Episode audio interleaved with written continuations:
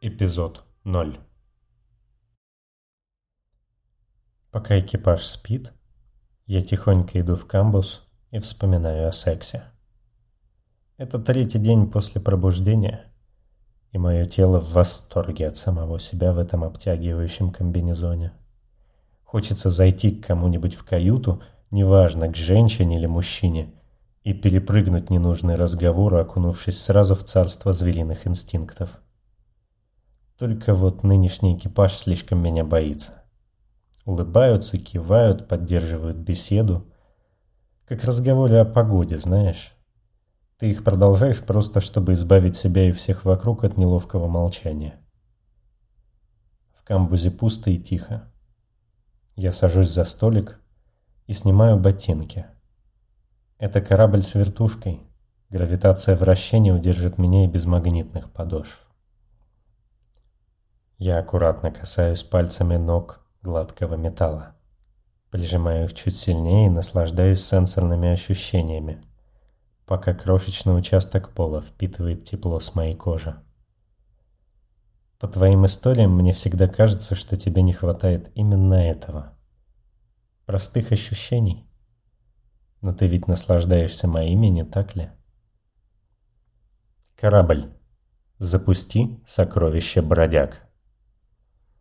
На любом судне, где бы я ни проснулась на достаточное количество времени, я всегда ставлю эту простую программу, которую сама написала во время одного из первых пробуждений.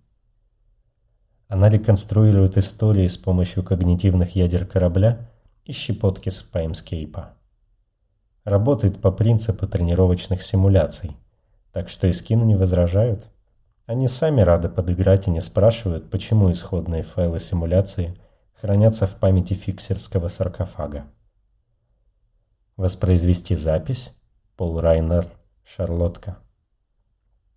Я закрываю глаза, и твой спокойный голос разносится у меня за левым плечом.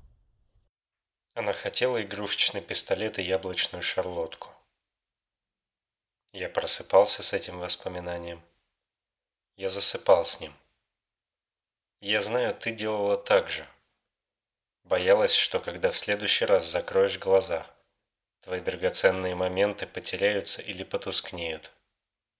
Что время, криосон или очередная технология, подаренная твоему телу, выжжетых из разума, обесценят.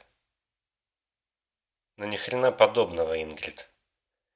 И сейчас я созерцаю тот момент из прошлого с такой кристальной чистотой, будто мои нейроны записали его минуту назад. И скин начинает подыгрывать. В спаймскейпе ты появляешься из-за моего левого плеча и ровными шагами проходишь между столиками, склонив голову. Твой облик реконструирован по фотографии из файла. Твой голос – из сообщения, которое ты для меня однажды записал. Я люблю твои истории. Твое спокойствие, какой-то дзен – он так бесит, что иногда хочется выцарапать глаза твоей виртуальной копии. Но несмотря на это, я сама каждый раз нахожу новую гармонию в себе. Я рад, что не разрешил себе бессмысленных утешительных обещаний. Что не позволил ей увидеть съедавший меня страх несовместимости с тем миром, который уже расцветал вокруг нас. Что дал ей прожить свою историю ровно так, как она прожила. Рассказывает твоя реконструкция, стоя у стены камбуза. Ты подходишь к фабрикатору и ласково просишь у корабля яблочную шарлотку. И теперь уже я подыгрываю. Подхожу к фабрикатору и ласково произношу. Приготовь мне яблочную шарлотку. Почему мы вообще их рассказываем? Мы никогда не встречались, а когда кто-то бодрствует, все остальные наверняка спят. Но кто-то же додумался, что нам разрешено оставлять друг другу послания. Что можно договориться с крошечным компьютером криокапсулы, чтобы на любом корабле он бережно скачивал новые сообщения из сетевых хранилищ и оставлял там наши бутылочные послания. Я где-то слышала, что истории появились еще на рассвете человеческой цивилизации – Они были для нас способом объяснить соседу по пещере вещи, которые мы не в состоянии были понять и назвать конкретными словами. Значит, истории – механизм выживания? Тогда ты, может, и прав. Может, мы действительно эволюционируем в какой-то новый вид и пытаемся выжить этим странным способом. А может, просто боимся одиночества. И наша странная цивилизация спящих – это цивилизация космических кочевников.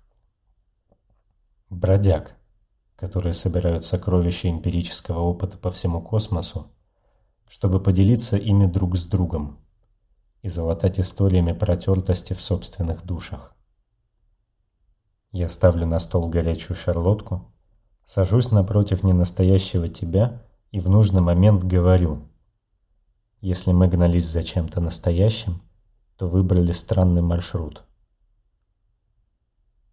Твоя реконструкция синхронно произносит эту же реплику с другими интонациями. В следующий раз Искин догадается не озвучивать то, что должна сказать я.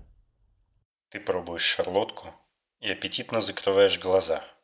Я пробую шарлотку и аппетитно закрываю глаза. Ох, Пол. Видел бы ты, как я это делаю. Ты ведь наверняка представлял иначе. А пока ты продолжаешь историю, я наслаждаюсь вкусом пирога. Я смакую его ровно столько, сколько позволяет тайминг твоего рассказа. И не секундой дольше. Ты не доедаешь шарлотку? и отодвигаешь тарелку на мою половину. Я отодвигаю тарелку на твою половину. И скин корабля догадывается нахмурить брови твоей реконструкции. Словно подношение призраку. И втыкаешь в корочку шарлотки тонкую розовую свечку. Прости. С розовым цветом у меня не получилось. Я втыкаю оранжевую свечку и улыбаюсь тебе. А еще можно праздновать день рождения каждый раз, когда открываешь глаза. Я достаю аккуратно цилиндр электрической зажигалки и поджигаю фитиль. Знаешь, вечный сон звучит не так уж и плохо. Да, Пол. Иногда мне тоже так кажется.